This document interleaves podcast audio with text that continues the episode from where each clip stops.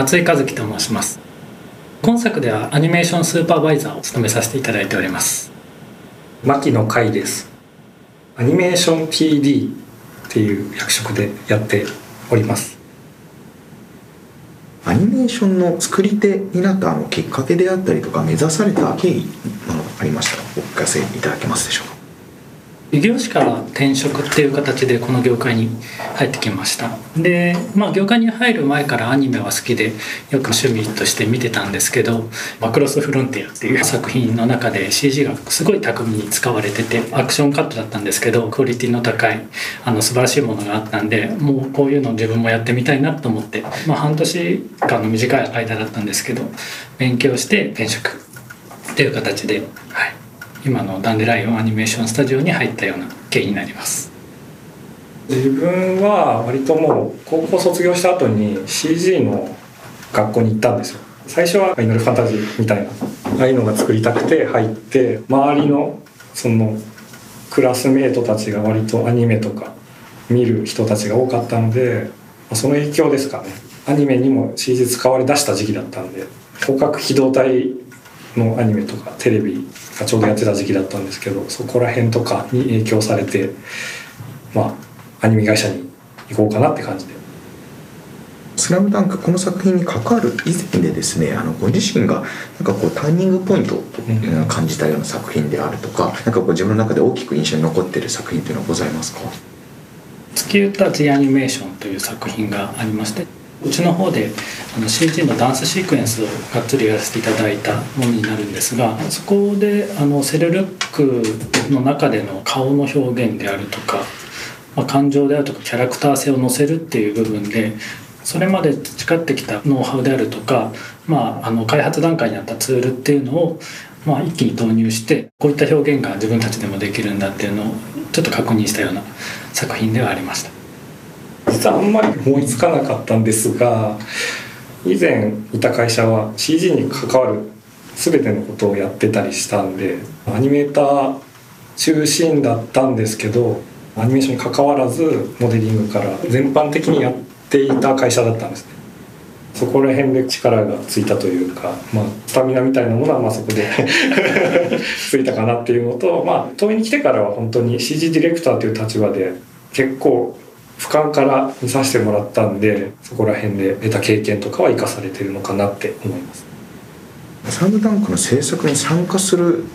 あのことになったきっかけだったり経緯とどのくらい段階から参加されたかっていうのをお伺いできたらと思いまして。映画の本制作が決定する前の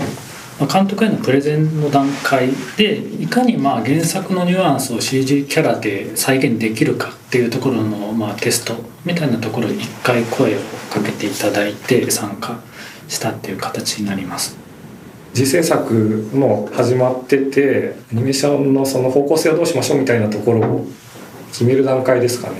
4年前ぐらいから入りましたからね上司といろいろ話した中では高校3年間だけなんで、まあ、3年しかやってないんですけど自分があのバスケット経験者だったっていうのがあって多分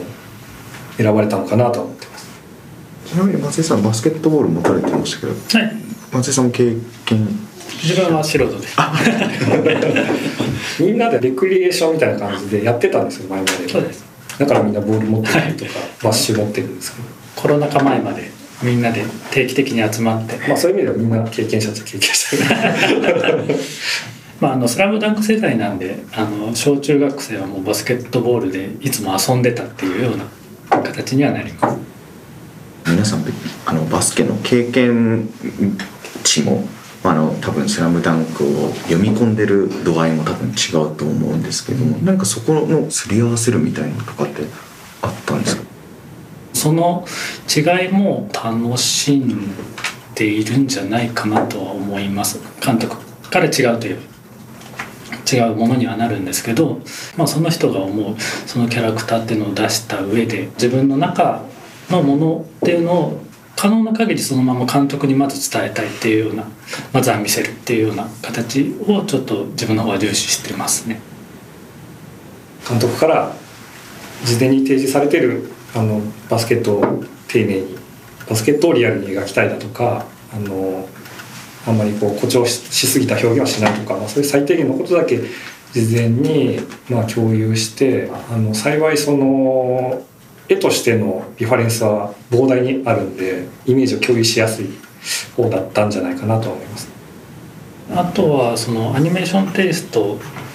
次第で動きの質っていうのもやっぱりちょっと変わってくるところがあるのでフル CG ライクな形で落としどころを作っていくのかもしくはもうちょっと作画寄りな作りの構成にしていくのかみたいなところは初期の段階でちょっといろいろテストのカット作ったりしてみんなでディスカッションしながらやっていたっていうような経緯があります。そのコミュニケーションを取る中で井上監督ならでは、まあ、もしくは「スラムダンクならではのアイデアだったりとかオーダーだったりというのはございましたか？まず顔の表情芝居ですねともう一つバスケットをきちんとバスケットとして描くっていうことはやりたいっていうふうに最初の段階でオーダー頂いてたので、まあ、それを表現できる、まあ、生っぽさであるとかっていうところを、まあ、重視して、まあ、キャプチャーっていう手法を選んだりとかしてはいますね。非常に魅力的なキャラクターが多い作品なのでそのキャラクター性っていうのをあのどれだけその CG のキャラクターの中に落とし込めるか普通に CG やっただけじゃ届かない部分が多いんでどういうアプローチをかけることによってあの近づいていけるかっていうところでいろいろ工夫を重ねてはいます。どういうアプローチをされたっていうのは分かるんでしょう本的にはカメラに対してそのキャラクターの顔を映せばもう一応カットとしては成立するんですよ。ただ表現として感情的にも足りなかったりとかあとは嘘をつくことがないのでなんとなく整った絵みたいな形になることが多いんですね。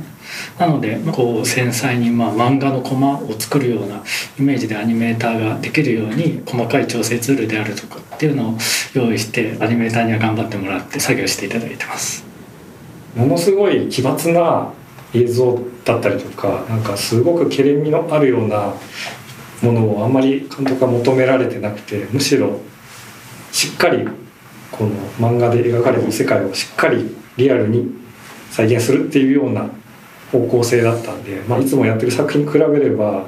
かなり踏み込んだところまで、まあ、表情のこともそうだしバスケットのリアルさっていうところでは、まあ、普通のいわゆるスポーツもののアニメとかでは求められないレベルまで求められてるなっていう感じはします、